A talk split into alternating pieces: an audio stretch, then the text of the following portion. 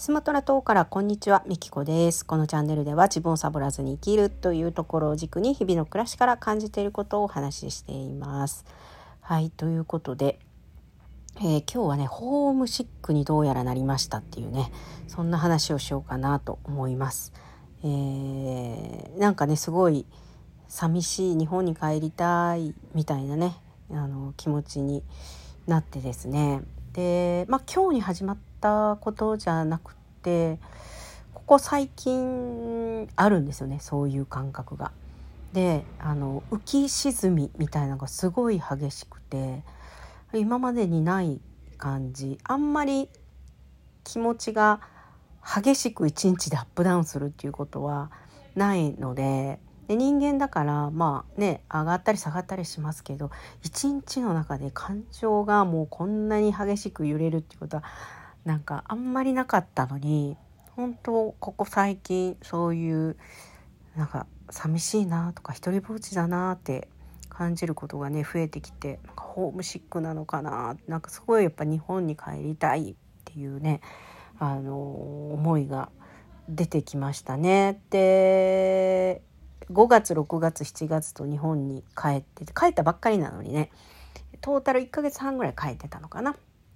まあ、その間ものすごいやっぱ充実してた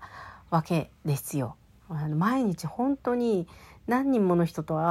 会うからもう時間が足りない忙しいみたいな感じで最後はねもうあの人と遊びすぎて疲れたみたいな感じになっちゃって最後はもうあの家でねゆっくりしてたんですけど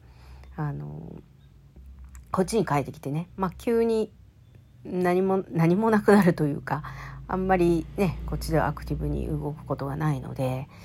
えー、まあその割には周りは出ていくから家族はね、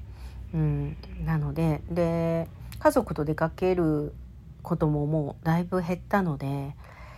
なんか一人になる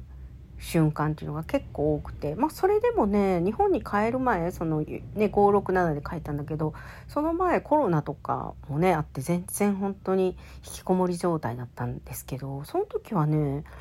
全然その感情の乱れみたいなのはなかったんですけどやっぱりそういう日本ですごく楽しかったところからこのね何も 何もしないっていうわけではないんですけどなんかこのギャップにあの衝撃を自分の中で受けているのかななんて思ったりしています。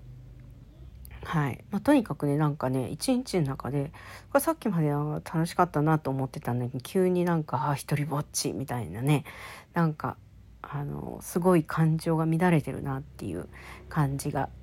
します。なのでなんかちょっとこの気持ちをラジオに収めておきたいなと思ってね、えー、今収録をしております。まあ、一つ思ったのが、まあ、こっちの生活もだいぶ慣れてきたっていうのもあってあの暇なんですよね暇暇という言葉が適切かどうか分かんないんですけど前まで結構ねやっぱり生きるのも必死だったんですよ。私生活もとにかく必死。いろんなことにやっぱり必死なんですよ。このローカルエリアに暮らすこの過酷さ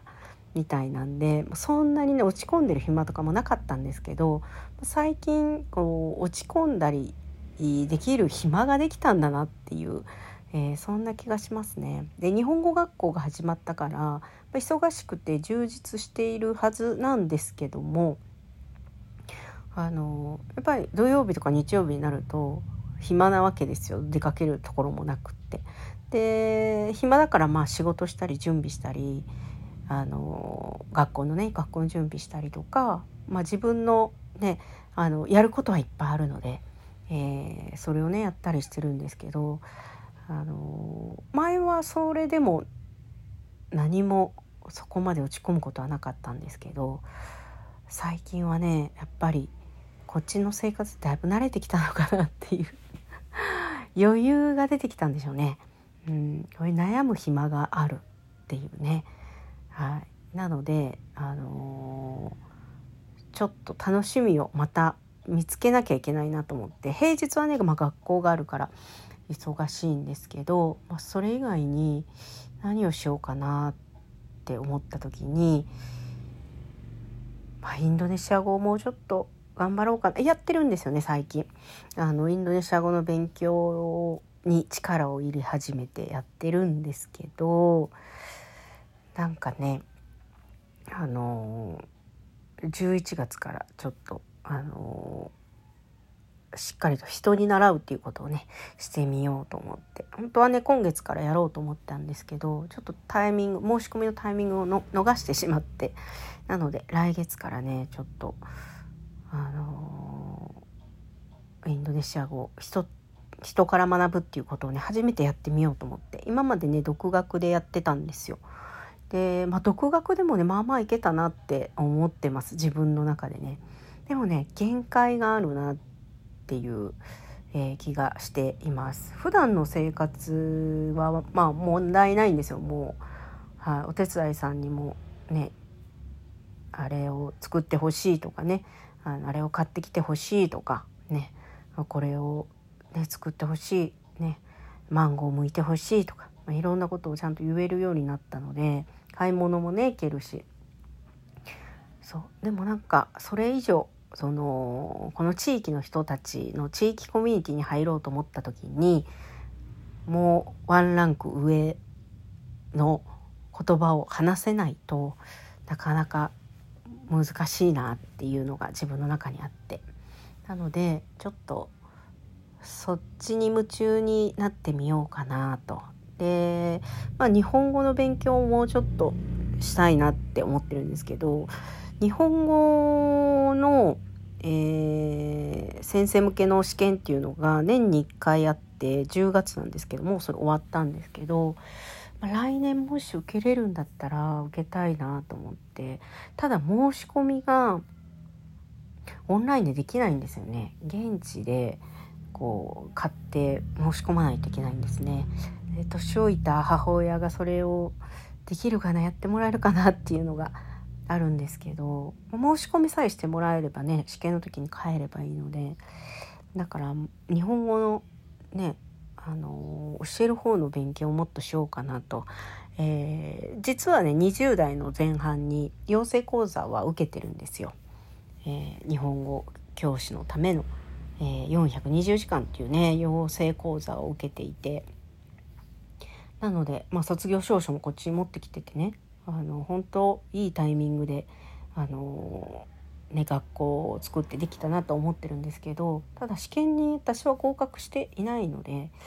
その試験も頑張ってみようかなっていう。うん。なのでまあなんかみんなそれぞれあの家族がね動き出しているので、えー、私もねその悩む暇があるぐらい余裕ができたのでそうインドネシア語と日本語勉強しようかなそっちに夢中になろうかなと、えー、思ったりなんかしております。はいということでちょっとなんかホームシックに今なってるなっていう感じがしたので珍しくあのー、今まで感じたことがないあのー、感じたことがないって言ったら変なんですけど前々からま帰りたいなとか思うことは時々あるんですけどこうなんか一日の感の中でのこの感情の動きの激しさっていうのはちょっとなんか病的だなって 自分で思ってそれが今コントロールできないのかなとか思ったりしてこれはシックだな病気だなと思ってね。はい。なのでちょっと収録をして残しておきました。はい。ということで取り留めのない話になってしまいましたがあのホームシックになりましたっていうそんなお話でした最後までお聴きいただきありがとうございました。